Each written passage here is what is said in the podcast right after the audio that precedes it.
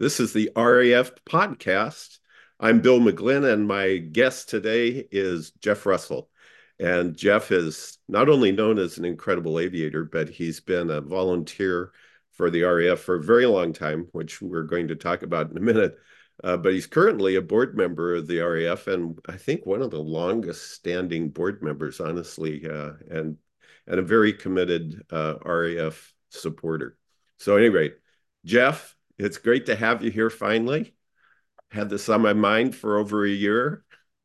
Well, th thanks for having me, Bill. Yeah. Um, yeah, I'm looking forward to it. I'm sure we're going to have a lot of fun chatting today. Yeah, well, it's to, you know, the, the intent is to talk about your epic trip to Alaska. And uh, I've known a lot of people that have flown to Alaska, but I haven't known anyone that's done it in the winter. So that, that will be the interesting part. And of course, uh, you had a real intent for it, and we'll get to that.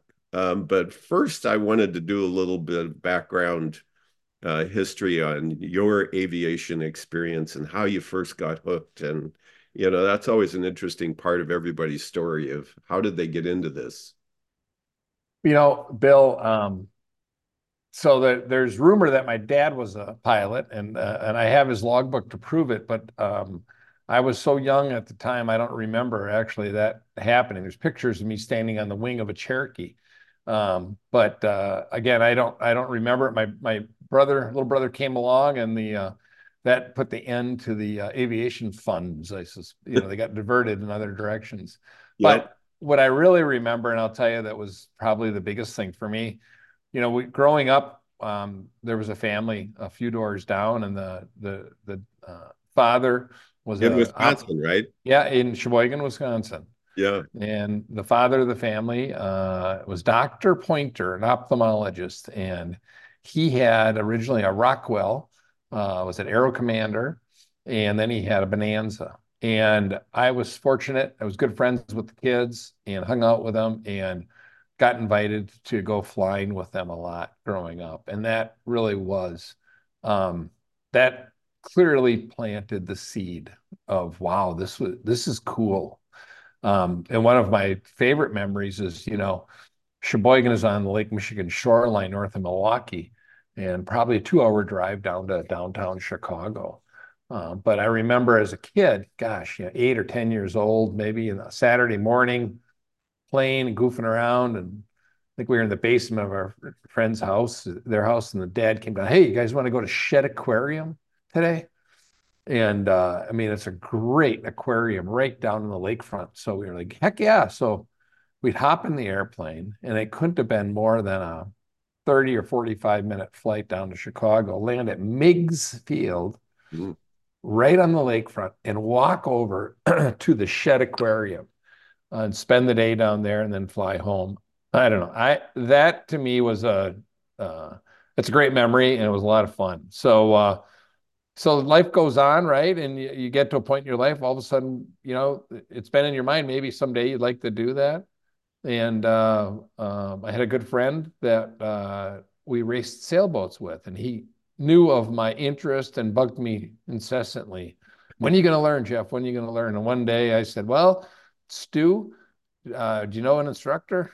And he introduced his, and the rest is history. And that was in nineteen ninety-eight.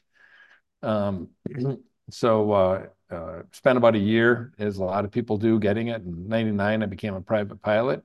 And then I was fortunate. I worked for a, a small manufacturing company, and, um, traveled around the Midwest a lot to see customers, and general aviation became an integral part of my career. And I got to use it to travel to, you know, lots of places that weren't so easy to get to. And, you know, yeah. uh, I could bypass Chicago traffic uh, exactly. on, on the way down past Chicago. I could get no up to, sitting around in O'Hare for hours and hours. Yeah, yeah, or that, yeah. But I could get down to the middle of Iowa or middle of Kansas or out to Nebraska. And, you know, not places that, you know, it's tough to get there. Yeah. Um, but with the airplane, it was just great. So that's that's really what, and then in two thousand five, um, we got the crazy idea with another friend of mine to buy a Super Cub. We didn't even know what a Super Cub was, but we, we thought we wanted to get a, into float flying. And I got my float rating, and th three weeks later, we bought a, a Super Cub. And little did I know that that was a slippery slope. In so uh, many ways, right? Yeah, well, it, and, you know, the Super Cub has just been spectacular. And I've, yeah. I've been kind of an outdoorsman for, you know, I, you know, I've been interested in lots of stuff, done lots of stuff, gone up to the wilderness area, the boundary water canoe area, um, yeah. multiple times over the years. And so that's really, and then all of a sudden I found out that, wait a minute, this Super Cub's fully aligned with what I already love to do. Yeah. And, and so the Super Cub has just become my, my tool to access some of the best recreation I've ever been able to do. And uh, I can't, uh, yeah, it's just, I've had it for nineteen years now. And I have, uh, I don't know, a little over two thousand hours, maybe twenty-two hundred hours on it. And I just, I just love it. Yeah. Um, yeah. Although, although part of those nineteen years, six and a half of those nineteen years, I took it apart for a one year rebuild. So careful when you take something apart. I say it's like walking down the Grand Canyon. That on the way, the way down is a lot easier than the way up. I think I had it completely. I think I had it completely dismantled in three days. Yeah, you know, and uh, six six and a half years later, yeah, uh, I got back in the air. I love it. I love it. Okay, but so it, how, when and how did you get connected then with the R A F? I mean, uh, Wisconsin's a long way from Montana, so unless you were flying out to Montana and got introduced to John McKenna or something. Well, you know, and it, I have uh, Steve Johnson of supercub dot org to thank for that, right? Uh, Steve became involved with the R A F a number of years ago, uh, was actually asked to be on the board. It was on the yeah. board. And I know he he sent the note out to the supercub dot org uh, membership and just said, hey, guys, I want to make you aware of this great organization, blah, blah, blah. And, uh, you know, I think a lot of them, and you should really get to know them. And uh, actually one year, you know, it, as part of your membership, I always send a donation in to support his website. And uh, he he took twenty-five dollars of it or some some amount of it and sent it on to the R A F and said, okay, now you're an R A F member. And uh, yeah, and it's like, okay. And that was as slippery of a slope as the Super Cub, I guess. So no, it's it's been great, right? And then the more I learned about the organization, the more I got enthused about it. And uh Uh, I did a lot of backcountry flying out west with my Super Cub, and I'd give some talks at some different aviation events about my kind of backcountry adventures. And I'd always mention the R A F as part of my talk. I said, hey, here's an organization. And uh, word somehow got back to Montana that I was doing that. and and the rest is history. I was asked to be a state liaison, and then uh, a number of years later, I was invited to join the board, and it's been just a great, great time since.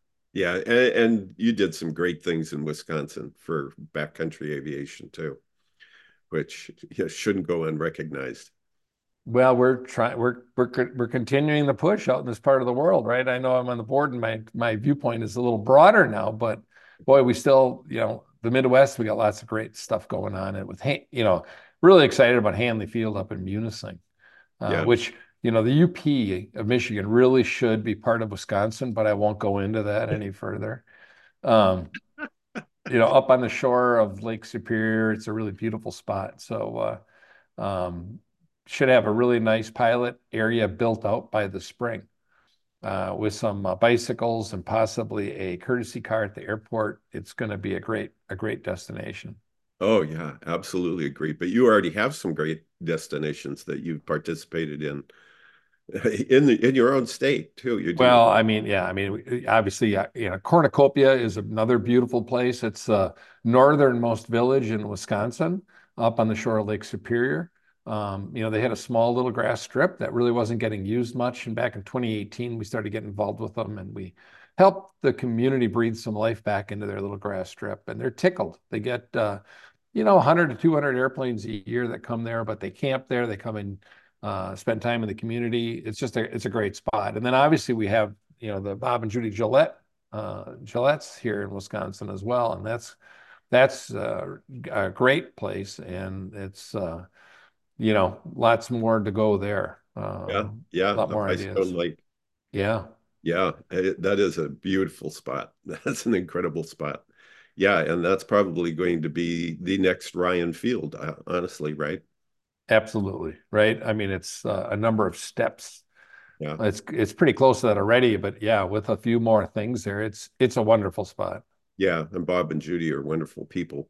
They so, are. Yeah. Kudos on, on you to, you know, for everything that you've done for them. It's been awesome. At any rate, let's move on now and talk about the inspiration for going to Alaska in February. Well, you know, it's now you, you laugh, Bill, but you know, so the, the um, you know, the Iditarod sled dog race, right? So right. it's a it's a it's a sled dog race that's been going on for over fifty years, and it's from, you know, now it's just north of Anchorage out to Nome, and it's a thousand miles long. Um, and it's truly a spectacular event. And, you know, it's something that Rhonda and I had had watched on T V. We followed for years. We're, uh, and fortunately, it used to get a lot more T V coverage. It was on a, a sports channel. They'd have daily updates. And, uh, boy, we were glued to the T V for the whole Iditarod. And, and we loved it. And, you know, after all these years of kind of following along, we thought, you know, boy, wouldn't it be fun someday to go do that? Yeah. And... And so, uh, you know, I, I retired a few years ago, and, and I have uh, all the time in the world. And I thought, here I am last summer. And I think uh, I think it was uh, December ninth, if I'm right, last uh, last year, um, or December ninth, two thousand two, twenty, twenty twenty-two. And, you know, I, I, I thought, well, you know what the heck? Let's, what if I just fly the Super Cub up there on skis? And then uh, let's follow along the Iditarod uh, race, sled dog race, in you know on my in my Super Cub on skis. I thought, what the heck? Wouldn't that be a fun adventure? I mean, if you're going to see the, the Iditarod, it's on it. It's a roadless area. It's all there's no there's no driving to any of these native villages out there. It's it's out in the middle of nowhere. So how do you do it? Well, you're going to do it with aviation, right? You're going to do it with a snow machine. Possibly a snow machine or with an airplane. Yeah. And I thought, well, I have an airplane. I got skis for it. It's it's about as set up as good as you can. Let's let's do it. So I, I put a post on super cub dot org, right, which I've been a member of for, you know, a long time. And I just said, you know, it's a little gray early. It feels a little gloomy here uh, already this winter. And I said, I've hatched a plan. And I here's what I'm thinking. And and Uh, you know, like the R A F, you know, the super cub dot org community is just full of knowledgeable people. They've been there, they've done that. And I asked for advice. Yeah. And not only did I get advice, but I got um, all sorts of invitations to come stay with folks up there. So um, yeah, one of the uh, wonderful things about the super cub dot org organization, right? That's, it's just incredible. It's a family. Well, it is. It's a family just like R A F, but, you know, it overlaps with the R A F, I would bet, by uh, seventy percent or more, right? I mean, yeah. Yeah. It's the same kind of people. It just is a subset of those people that happen to really be into Super Cubs and similar airplanes. But uh, it's I can't say enough of the community uh, and how generous they've been with me and how much I've learned from them. I like to say... Um, early on, I'm a little irritated with them because the dang website gave me the confidence to take my airplane apart and think I could get it back together again. But I'll I'll let that kind of pass now. And uh, the the, the amount God. of it, the adventures that have, you know, and and to be honest, Bill, you know, I've been up to Alaska now only a couple, well, two and a half times with my airplane. Um, but I've been up there seven times and I've gotten to make some great, just fortunate to make great friendships up there. And a lot of them have come from the super cub dot org community, but also the R A F, yeah. Lots of R A F people. And that, that part of it has just been spectacular. Right. And they, we all say local knowledge, right? When you go somewhere, You need some local knowledge. Well, how do you get that? Well, you become friends with locals and they share all the special places to, to explore. And yeah. I've been very fortunate with that. Yeah, absolutely right. Well, I remember, I think it was probably at a board meeting or something, you mentioned you were going to go do this. And um, and right away, my spidey sense went off, you know, because I've I've always had this. there's there's always been this, uh, I guess it, it's more like an O C D kind of a, a reaction to weather, right? So when my friend Jeff Russell is going to take off, you know, in the end of February for Alaska, right away, it's like, oh man, I can't imagine the weather challenges. And so, you know, and that, uh, I remember when I first learned to fly, my instructor would say, well, you know, if you really are concerned about the weather, you just call one eight hundred weather brief and you talk to the briefer and he'll say V F R isn't recommended. And then you get in the airplane and you just go to where you're going to go anyway. Um, and, you know, you just got to be super careful on land if you, if you see bad things. And I always thought, you know, that wasn't quite enough for me. And so I got very involved and got kind of fascinated by it, honestly. But it really turned into more of an O C D thing. And so um, when you said you were going to go to Alaska, it was almost like uh, an exciting anticipation of being able to help you with the weather. Um, but also it's like, let's just try to get Jeff through this safely. And I'll be your ears and eyes, you know, fifty, one hundred miles out in front of you. Uh, to try to do this safely. And as I recall, right away, out of the gate, right, the day you were supposed to leave, it was like the blizzard hadn't subsided yet in Wisconsin, right? Yep. No, my I, I got delayed by a day on the first day of the trip, right? And there's oh. obviously that time of year, that's that's just what's going to happen. And you have to, you get your head around it, right? Yeah. Early on. But Bill, you know, your help and support on this uh, adventure was absolutely unbelievable, right? I mean, you're, well, all the stuff you've learned about the weather and all the resources you've learned about and what you've taught yourself, um, you know, I can't say enough. Getting a, a personal weather briefing every day, you know, from you on the trip was just, you know, uh, unbelievable. Let's talk about some of that because, um, you know, I'm tracking you as you're going. I'm watching you on, on the inReach, you know, Um, you know, trek across. And of course, you had to get through customs um, to get into Canada, and you had to get there, you know, at, at the right time. So walk through that for people that have never done that so that, that they understand that um, this, there's, there's some uh, knowledge that has to be, uh, uh, that has to be transferred here. Yeah. So I mean, actually, the, the going into Canada is pretty uh, painless. Um, they'll clear you via telephone. So you just got to give them between a two and a forty-eight hour warning. And uh, they clear you through via phone. So they're a little bit uh, looser on the time because they're, they're not going to be waiting for you somewhere uh, or vice versa. So it's not so bad. I, I cleared yeah. customs up in uh, Fort Francis, uh, Ontario. Uh, right across the border, a border sister city with um, International Falls, whom some folks might be, uh, and it, it really went well.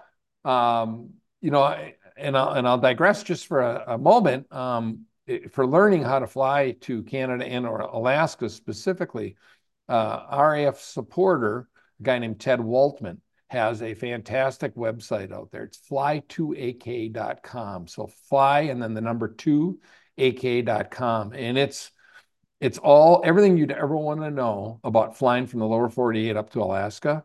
Nice. And including the customs and what to do and how to prep and all the rest. So um, um, what a great resource. Now, I was fortunate. I had done it before, so uh, I knew a little bit about it, and I've flown to Canada many, many times over the years uh, in an airplane, so I, I'm a little bit familiar with it. But, uh, you know, the customs part was pretty pretty straightforward, you know. Um, yeah. You know, that, that first day, though, you know, um, I left Wisconsin. It was probably, oh, in the early morning, it was probably in the low teens for temperatures. You know, it wasn't so cold. You know, it was typical winter temperatures for us. But I got that night to Yorkton, Saskatchewan, and um, I saw minus forty-two degrees actual temperature. Or no, I'm sorry. Yeah, it's not, minus thirty-five actual temperature in Yorkton, Saskatchewan that yeah. night. Yeah. And so, you know, um, I, I thought, well, you know, it can be cold in Canada, but it's not always that cold. And well, I think I found some of the cold. You could see this cold front coming across the country. And I think you and I commented on it at the time. Oh, yeah, you, you had a headwind this. that first day. Yeah, there was a massive cold front coming, and I found it. Yeah. Uh, and I got on the backside of it. So, uh, um, but, but you the, know what? The plane actually loved the cold the whole time, right? I mean... It did. I, I have an aftermarket exhaust system that puts out a ton of heat. And the biggest thing, and a lot of people that already maybe are winter flyers know this, but you just can't have any air leaks into the airplane. Yeah. Uh, there isn't a heater made in the world that can make up for a cold air leak. It just, the math doesn't work. Right. Um, so I use two-inch blue masking tape and painter's tape, and I paint, I would tape myself into the airplane. So I'd close the door, the window, I'd crawl in, I'd get the tape out, and I would tape the whole seat, you know, the whole opening around the door and the window and anywhere. And then during the flight, if you feel any cold air anywhere, get the masking tape out and tape it up. Um, but then, you know, the, the process was you'd land and you'd pop the door open and all the tape would rip off. You'd ball it up into a little ball, you throw it in the back seat. And I don't think I went through one roll of painter's tape on the trip. I mean, it was just... Uh, Um, but it's the secret to comfortable flying in the winter. Well, and it was it, it was hard to believe that you were staying as warm as you said you were. You said you were just comfy the whole way. You had the heater just blasting, and, and you actually moved the rear seat heater up in between your legs, right? I did, yeah. You know, Bill, I amazingly, I mean, it was it was cold in the airplane, um, but I never had, I never wore gloves or a hat the whole time I was flying, you know, even in those temperatures. And also, you know, interesting aspect, I told you it was like minus thirty-five in Yorkton. There was a crazy temperature inversion. So on the ground, it was minus thirty-five. At five hundred feet, it was, it was almost zero, right? Yeah. So crazy. I, I mean, a thirty-five degree inversion. Um, so that really helped too. You know, yeah, I got up into... Just gobsmacked the cold air right to the ground. Yeah, yeah, it's crazy. But, you know, that and then the rear seat heat tube blow, blowing at me. You know, I know it was cold in the airplane. Uh, you know, I had my drinks in the back seat and my drinks froze. So I knew the back seat was not uh, going to, it's not, it was, it was considerably colder back there, but up in the front where I had heat blowing on me, I was fine. But, you know, that, that led me to a little bit of a interesting thought as I'm flying along on the way up, you know, through Canada on the way to Alaska. I'm thinking, hmm, Rhonda's going to meet me in Anchorage, and she's going to be sitting in this back seat. And, um, you know, it's really cold back there now. So yeah, my, my next night, I ended up in Fort Saint John, uh, British Columbia. And they had a Canadian, which, which was another long day, by the way. That was a that was a long trek. It was, yeah, yeah. You know, again, I, um, I had about eleven hours of sunlight every day, uh, sunrise to sunset. But you know, with, or I would say, it wasn't quite eleven hours, but with uh, twilight, I had eleven hours, and then I would gain an hour because I'm going west. So yeah. I had I had about twelve flyable hours in light. I, obviously, I could have flown at night, but I, I wasn't really interested in those conditions at flying at night. Yeah. Um, so that that really helped. But, you know, I got to Yorkton and I bought two things at Canadian Tire. And if you have not been to Canada, it's one of these great fleet stores. They have absolutely everything. They're huge. I got a twelve volt plug-in rear seat heating pad for Rhonda. And yeah. I installed that because I had two weather nights in uh, in your in uh, Fort Saint John, and then I also got a, a twelve volt battery blanket because I learned in Yorkton that even though my engine was preheated and was good, that my battery was not really happy at minus thirty-five. So um, anyway, and so actually the battery blanket, I'm sorry, was one hundred ten volts. I could plug that in with my engine heater. And that really helped a lot. So I was all set after that. Yeah. Yeah. Because I think you wandered out to the plane in Yorkton in the morning, right? And the battery is just toast. Yeah. It it it, it wouldn't. Um, it, I was in a hangar, but it was unheated hangar. Uh, I was plugged in, and then, and the engine was toasty. I mean, they, it was great. Yeah. And then you go to change the to uh, start the airplane, and it won't get it off over the compression stroke. It'll turn it over, but it hits the compression stroke. But, so. you know, interesting enough, Bill, I did that three or four times. And I think the act of just trying to get it to bump over the compression stroke warmed the battery up a little, because I'm drawing, yeah, and, you know, so much. And I primed the living heck out of it, because I knew if I got one blade over, one pop, I wanted the thing had to start. And you know what? It did. I got one, I got that one blade, because it was it was so cold that morning. Yeah. And there was a little bit of a breeze.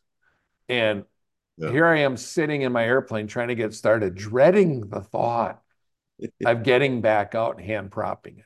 Yeah. Yeah. And uh, I didn't have to.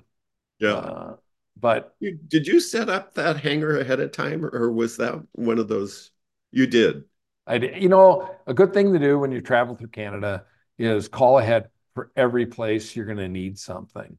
Yeah. Um, you know, make sure they, you call ahead for, make sure they have fuel. Yeah. Make sure the pumps are working. Uh, and then uh, what I found, and it's getting, it's changing a little as of late, but in twenty eighteen, when I went up there, all, very seldom did you find a credit card machine at the, at the airports. Yeah. It was almost all attended hours only, and you had to pay in person. And so this time was a little better, a few more credit card machines, but still call, hey, is it, is it, you know, when are the pumps available? Am I going to have to pay a call out fee? And, oh, by the way, um, do you have a hangar? Um, you know, now I was loaded up. I had wing covers and a tail cover and a cull cover. And, you know, I could, I could survive the night outside with a plug-in. Um, but, um, you know, having a couple, having a hangar, uh, is yeah. awfully nice. So too, because covering your airplane yeah, in minus thirty-five. Um, anyway, so, uh, Yorkton, Saskatchewan was fantastic. I don't remember the gentleman's name, but you know, it was good old, I mean, fantastic, uh, hospitality, extraordinary, small town friendliness, um, hangar for the night, a plug-in for the night, fuel, Uh, and, oh, a courtesy car, too.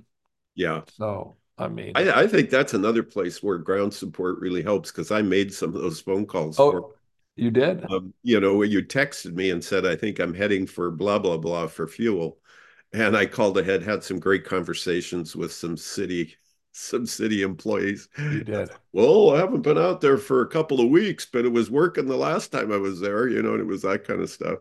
Yeah. Uh, but. Yeah, I remember. Yeah, Bill, that I and I don't remember specifically in Yorkton. You might have called Yorkton for me. I can't remember, but it yeah, it was yeah. spectacular, because you can't always get right here. You are no. in the air, and you can't always get a cell well, you, service. Yeah, you're busy. You know, you're busy in the air, and you had fumbling around with your phone trying to find and get a connection and everything. It's just nice to have somebody who's who's on the ground someplace that that's a convenience that um, it turn, can turn into something more.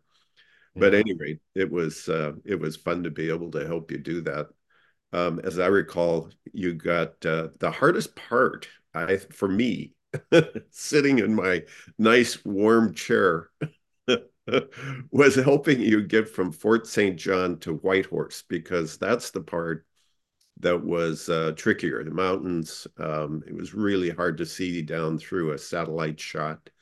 Uh, where the clouds were, and you know, messing around looking for highway highway webcams and stuff like that. Um, it, it was a little bit of a crapshoot. Yeah, it it it sure was, Bill. Um, you know, I got stuck. I remember a couple nights in Fort Saint John. The weather was not cooperating, and then even the next day, the last day, right? It was like, yeah. well, we're not so sure yet, right? And you weren't able to see, but it, you know, it, you know, you got to be conservative, obviously, in these decisions, but sometimes it takes uh, getting in the air and taking a look and see what it is, and just make sure you have a way out. Yeah. Um, but I, yeah, I remember I still had some weather to deal with that day, uh, and you had looked at, you know, you didn't have a lot of information available, but I think you could look at, I don't know, you were looking at the temperature dew point spread, or you were looking at some, you know, as a function of altitude, and you said, well, you might have a layer here, yeah. and. And sure enough, that layer that you predicted, it was right where it was. Yeah, yeah, and it yeah. actually got even thicker than that. But uh, yeah, I made it through. And uh, railroad, right? I F R. I did. I yeah. did. That I ended up, I tried going over to the top, and uh, that didn't look so good. I realized the destination was uh, completely socked in, like twelve hundred foot ceilings. And here I am up at six thousand feet on a big layer of clouds. And I, I only spent about fifteen minutes up there, and I double back and uh, flew back to the edge of the the south edge of the clouds and jumped down onto the to the uh, and here here's another example of local knowledge. You know, some of the folks in Fort Saint John who were, you know, put me up in a hangar for the night and took care of me yeah. are also local, and they said, "Hey, you need to get up to Fort Nelson. This is the way to do it. These railroad tracks. There's no obstructions. There's nothing there. You're out of the mountains." You know, they said, follow the tracks. These tracks will take you right there and keep you out of everything. And so, yep. um, again, you know, the local knowledge was super. But yeah, got up to Fort Nelson. I think ceilings were better by then, twelve hundred plus. And and then actually got, uh, you know, all the way over to Whitehorse that day. Yeah. Um, which, you know, again, maybe a little bit of fuzz in some of the areas, but not too bad. Actually getting, I guess it was the... I can't remember where you cleared U S Customs. You'll have to remind me. That yeah, was Nor Northway. You you had to do that exactly right on the button, right? That guy right. drives over there. Yes. Yeah. No, that was an interesting one. So, right. So then a night in Whitehorse, again, I think we saw minus twenty-eight or minus thirty that night. Again, I found a hangar. Um, Kyle and Sarah Cameron put me up for the night, and they're wonderful hosts. And, uh, But, you know, here's the interesting thing. So now the next day you're like, okay, so clear customs in Northway, Alaska, U S U S Customs, they have to come meet you. Well, U S Customs has to meet an aircraft. And the reason they do is they have to Geiger count your aircraft. It's mandated that they look for radioactive materials. Yeah, it's, it, it's, that's weird. It, it's, yeah. And in all the years they've been doing it since shortly after nine eleven, ask them how many times they've actually found radioactive materials. Never. They've never once found them, but, you know, they have to meet you. And they don't really want to do it either, but they have to do it. Yeah. But here you are out in Northway. There's no customs office in Northway. It's forty-five minutes from the border, so they have to drive to meet you. So you want to be on time, because if they're waiting for you, they're not going to be real happy. Yeah. And, and vice versa, you're not supposed to get out of the airplane until they arrive. So if you have a three hour flight like I did, and you land and you're half hour early, you're sitting in the airplane for a half hour waiting for them. And you might have nature uh, calling. Um, yeah, good point. So minus, minus something, minus thirty, thirty degrees Fahrenheit. so so all of a sudden I start thinking about it. In Northway, they've restricted the hours. They said they only will clear you there at nine A M and three P M, only two times a day. They have limited staff and they just can't. So you have to get there at nine A M And I'm thinking, okay, it's a three hour flight uh, from uh, Whitehorse. It's three hour flight from Whitehorse, and it gets light at eight A M Yeah. Yes. Yes. It's like, okay. Well, then all of a sudden I realized, oh, and I, I, I knew I gained some time because I went across a time zone. But what I didn't realize is uh the Yukon in the winter is two hours different than Alaska time. Yeah. And yeah, so you gain two hours. So all of a sudden I'm like, oh, so i i took off an hour before sunrise, and it was actually light enough to see the mountains, so I was fine. It was a clear oh, clear yeah. The photos you took were incredible. Well, I'll tell you, that was one of the amazing things. But you know, I got going, I got two hour before, I gained two hours and I landed five minutes early. Now, um, I was also fortunate I had a tailwind again, and I saw some one hundred forty mile an hour ground speeds. But that yeah. morning, Bill, was one of the most memorable flights I've ever had in all of my years flying. There were crystal clear skies, and I took off an hour before sunrise. So I watched the sunrise come up, and it's actually coming up from behind me because I'm going straight west. Yeah. The sunrise is coming up, and the, the horizon, the west horizon, is turning this pinky purple unbelievable color over, and it's silhouetting the mountains that are snow-covered mountains, Bill. I and then I'd look behind me, and I thought, oh my God, the sunrise coming over the mountains was even more beautiful. So here I am. I got to get the Northway, but I'm circling around in my airplane before the sunrise, yeah, as the sun is still below the mountains, taking pictures. I was giddy. I was like, I was, I was like giggling, and the the beauty was really, I mean, it was overwhelming. And I took, um, I had my fancy camera, but I didn't use it because I didn't open a window. It was, you know, in those temperatures, and and every any photographer, aviation photographer knows you can't shoot through plexiglass because it messes the picture up. Well, guess what? I t- I took over a hundred pictures on my iPhone that morning, yeah. and I, uh, um, yeah, I mean, uh, I never opened the window. I just took them through the plexiglass. Yeah, and then you wind up in talk. Yes, I did. I did. I got through customs, cleared customs with no issue, and um, you know, here it is. It's nine a.m. in the morning. Right, I'm in Alaska. Yeah. I can clearly make it to um, Anchorage that day. Right, I mean, no, I got all the time in the world, uh, except I need fuel. So you go up to Tok, and uh, Tok is, uh, you know, another thirty-minute flight or so. But then pass and Tanita pass, and they're completely socked in. Yeah.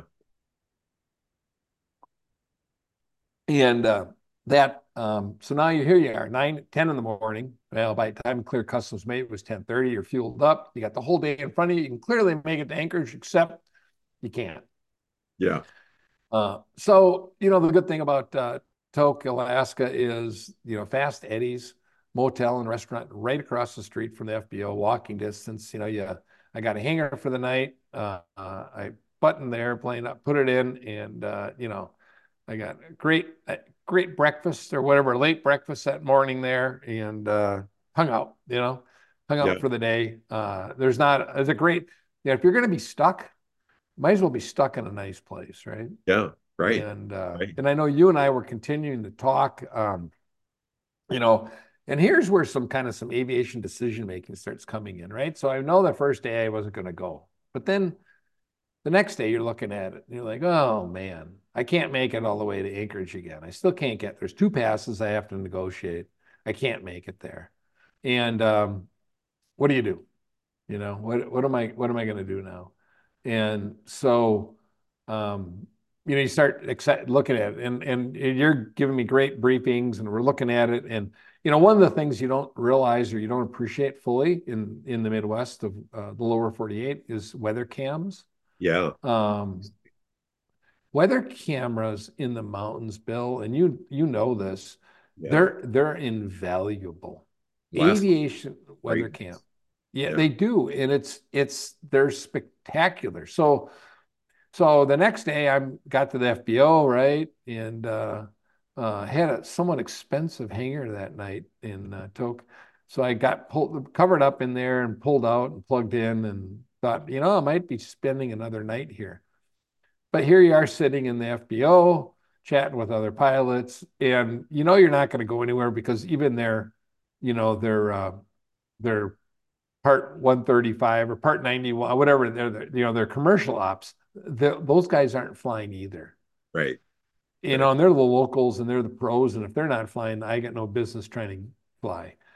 But You're uh, you're checking the weather cams. You're talking to your weather, well, your brother briefers, Bill, and and and then you're you're chatting with some other friends, and they say, you know, one of the advi- pieces of advice I got was nibble off whatever you can when you can, and um, it looked like I could get through the first pass. And forgive me now, there's a Mentasta pass and a Tanita pass. I yeah. think the next one next to Tok is Mentasta. Yeah, um, can't remember, but you know, it looks like I can get through that one, but I can't get through the next one. So a couple of things. Uh, one of my advice I got was nibble off what you can when you can. You know, if you can only make it an hour, which is what I was looking at, an hour down the road, that's still an hour down the road. And now you got one pass behind you.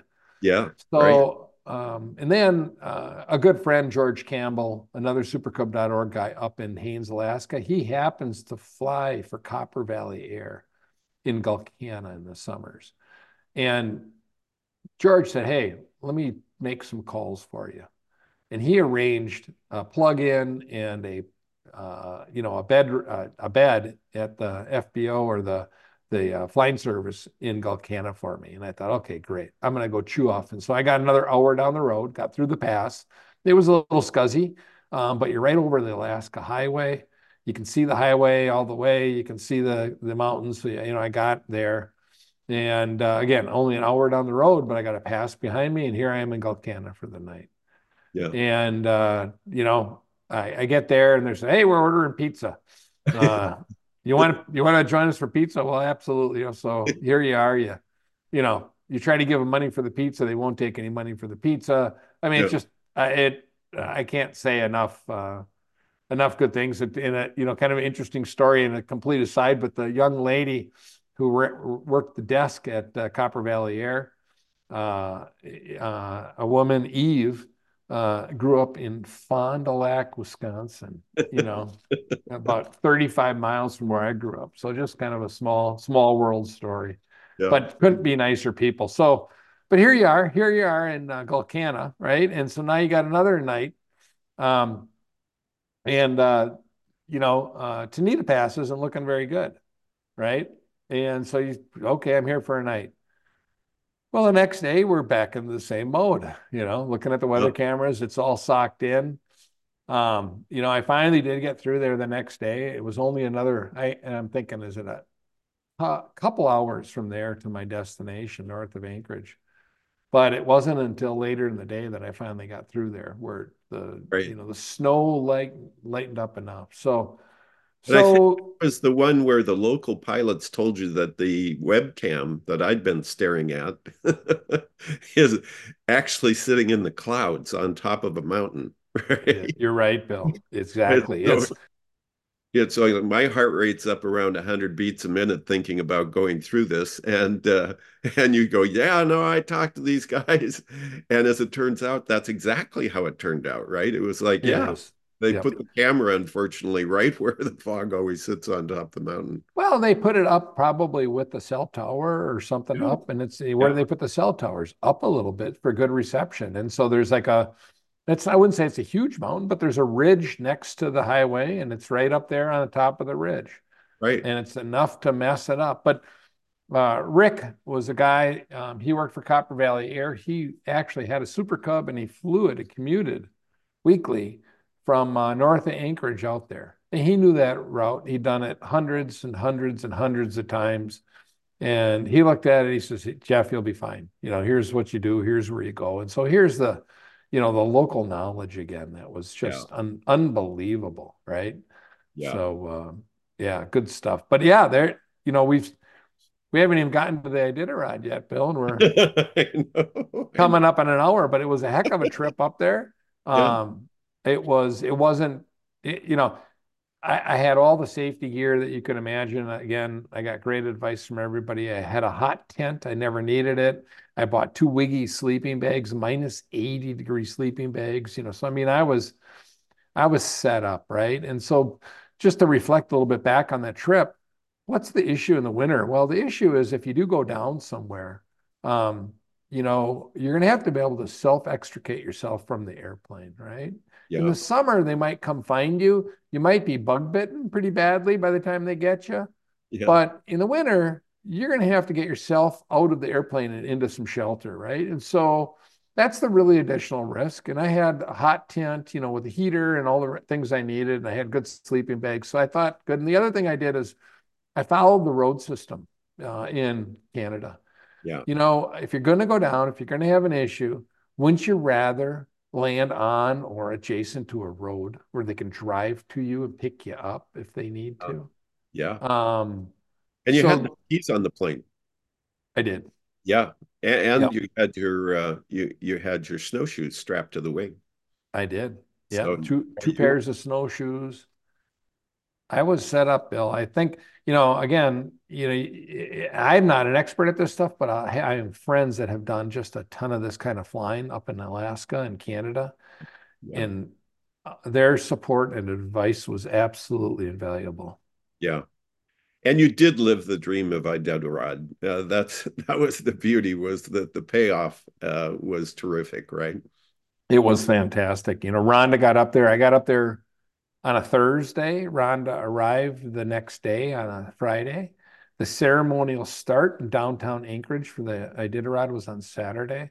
We went down. It's kind of, it's somewhat of a parade. It's not the official start. They call it the ceremonial start, but it's one big party and a lot of fun, and every it, you got to go there. You got to see it. And then, and then from there, we flew out to uh, friends' cabins out on the trail, and we actually got out on the trail in a cabin, and uh, they both had snow machines to use when we got out there. We had warm places to stay, and then we used these cabins as jumping off points to go visit the the trail, you know, the race or or spectate.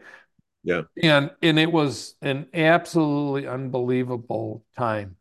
Yeah. Um, you know, only made possible from all the, the the friends, and, you know, I made through super cub dot org and R A F, and, you know, uh, it, it really was neat. And, you know, before we before we wrap up, I see we're kind of grinding down in time. You know, the, the Iditarod is a spectacular race. And one of the things I like to point out, and I, I learned, it was really interesting to me. So, you get into these small native villages, and especially into some of the more remote ones on the other side of the Alaska range. And we're the only folks there, right? I mean, there's the, the mushers, you got the race, the volunteers, you got the villagers, and us. That's it.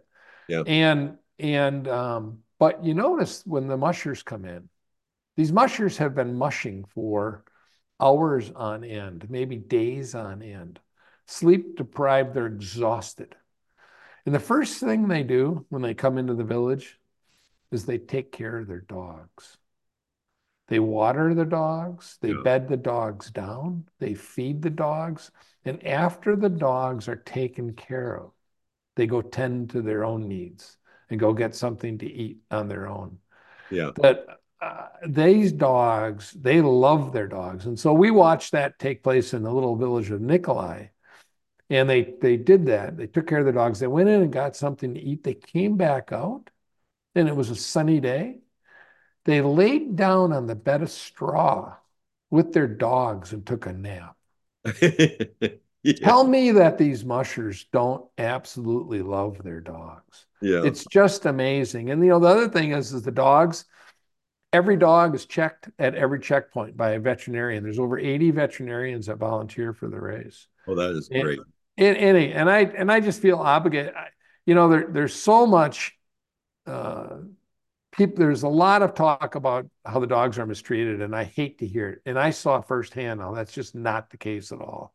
Yeah. You know, these dogs are elite athletes, and yeah. you know they they they you know do they get injured? Yes, they do. You know, they can. They're they're elite athletes. They're giving it their all. But at the end of the day, they, I mean, they are taken care of really, really well, and they absolutely love what they're doing. Yeah, they they love it more than a hunting dog loves to go hunting. Absolutely, these dogs love to run. So uh, anybody they, that's seen any videos of that, you can tell those dogs are in heaven. You they know, are. They just can't wait to go. Anybody that's ever owned a dog that has, you know, you know exactly what the dog is thinking when it jumps out of the vehicle. oh, oh yeah. yeah and they're and they're doing circles, they're chasing their tail, yeah. and they're jumping around, and they're going crazy. yeah. Yeah and that's exactly the way these dogs are. Yeah um you know, they're they just they love to run. This is what they want to do. And uh you know, it's heartening to see. Um you know, last year was the lowest participation in the Iditarod, the number of mushers, since the oh. inception since the inception of the race. Oh. But I just checked. I looked on the website yesterday, and it looks like there's ten or twelve more mushers this year. So that's really good to see. It's recovering. It is. Yeah, I love it. Well, the way home, you know, seemed simple to me because the weather had it's so improved by the time you guys were on the way home, and, and uh, Jim and Joe had joined you by that point. And it was like, okay, well, you guys, you're going to have tailwinds all the way back to Wisconsin. It's going to be a cakewalk, beautiful days. The thing that I didn't anticipate was early forest fires. It's like I'm in British Columbia. It's like, oh my God.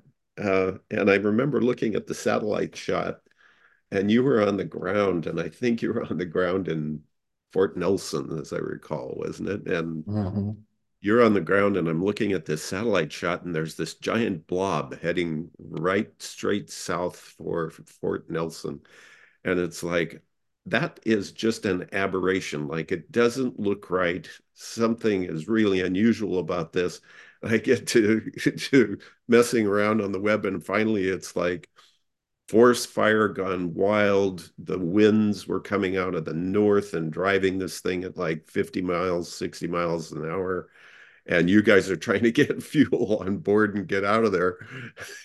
And and uh, you tell the story. You're better. You were there. Yeah. Well, Bill, you're exactly right. Right. So we here's an example, and you hear these stories a lot from folks. Um, You know, it's not one thing that ever gets you. It's all, it's like a chain of things, right? Yeah. And so we were flying through the mountains east on our way to Fort Nelson, and everything's good, you know, going to Fort Nelson for fuel. Well, we get out of the mountains, we get our first METAR, gusting to thirty-seven across the runway at Fort Nelson. We thought, oh, this isn't going to work. And one of the fellows has got a Got a backcountry Super Cub with pretty big wings, and it doesn't like that much wind at all. And uh, so we we uh, said, oh, we got, everybody looks at fuel. Yep, we're all good on fuel. Let's just go continue on to Fort Saint John. We take a right turn. We start heading down the eastern side of the Rocky Mountains, and it starts getting really hazy. And we're, and you know, I feel guilty, but we just, we these fires had just sprung up. My yeah. friends had just come up two weeks earlier. They never saw a bit of haze. And in two weeks, this, the world was on fire up there. Yeah. And we turned and we're like, oh my gosh, it's getting smoky. So we we got into some bad smoke on the way to Fort Saint John. But, you know, at this point, we're like, well, we don't have any, really any other options for fuel. And now we got smoke. So all I can say is, you know, when things stack up against you, things can get a little ugly. We, you know, we got through it. The wind was out of the south, right? So yeah. we got through the smoke. It was blowing the smoke up towards us. We got through it. We got on the ground at Fort Saint John. We thought, oh my gosh, that was pretty bad. But you know, the smoke's all north of us right now. We got fuel. We're taxiing out to the runway. The wind switched from the north. Yeah. It went from pretty reasonably clear to zero visibility in about ten seconds. Yeah. And the gusts were like up to thirty. And it was, I don't know if it was fire-driven wind or what, but it, it was crazy. So yeah. we turned around and went back. But now we're thinking, we're on the ground in Fort Saint John, and it's getting smokier and smokier, and we find out they they are they declared a state of emergency. They didn't say to evacuate. They said, prepare to evacuate. The fire's yeah. coming right towards town. Yeah. And we're sitting on the ground, smoke all around us, and we're thinking the fire's not that far away. We're going to have embers coming down on fabric-covered airplanes. yeah, oh, my God. Yeah, so it got, we hey, we found a hangar there. We ended up spending a night there, unplanned. In a metal um, hangar. in a metal hangar. They never did declare an evacuation. But, yeah. you know, we had already discussed, and maybe I shouldn't share this, but Fort Saint John Airport is out in the middle of nowhere. There's no brush, no trees, nothing around it, right? It's just out in the open. Yeah. And we're in a metal hangar with a metal roof. yeah. And it's like, okay, I think we like where we are. Yeah. I can't see the fire getting to us here. Right. It's not, you know, it, the worst is there's going to be embers landing on a metal hangar. Yeah, exactly. But it felt, it felt good to be in a metal hangar that night, I'll tell you. Yeah, yeah. At any rate, it was... Uh... It, it was quite an adventure. Thanks for taking me along, um, because I learned a lot through the whole experience, and uh, and it was really uh, probably a once in a lifetime kind of an adventure, right? Well, um, I think you know, I'd like maybe not to think it was once in a lifetime. You never know. Yeah, there, yeah, uh, it was the beginning of a new chapter of adventures, right? Uh, you know, I'd love to do it again someday. Um, yeah. And maybe I will. We'll see. We'll yeah, see. Exactly. Um, I got all the gear now, so what the heck? Yeah, exactly. You got that hot tent that's just mm. there in the hangar. Exactly. All right, Jeff. Well, I look forward to seeing you out there in the backcountry someplace. Hopefully not so cold that you need to bring the hot tent, but I'm sure we'll get a chance somewhere in this next flying season, right? Yeah, absolutely. I got to get my Super Cub back out west and uh, maybe drop in on you at Moose Creek or something. Yeah, there you go. Let's do that. All right, Jeff. Hey, thank you very much. Really. Well, thank you, Bill. I really enjoyed it. And uh, thanks again for all your support on the trip. Absolutely. Always. If you go again, take me along. I'll be happy yep. to. All right. You can count on it.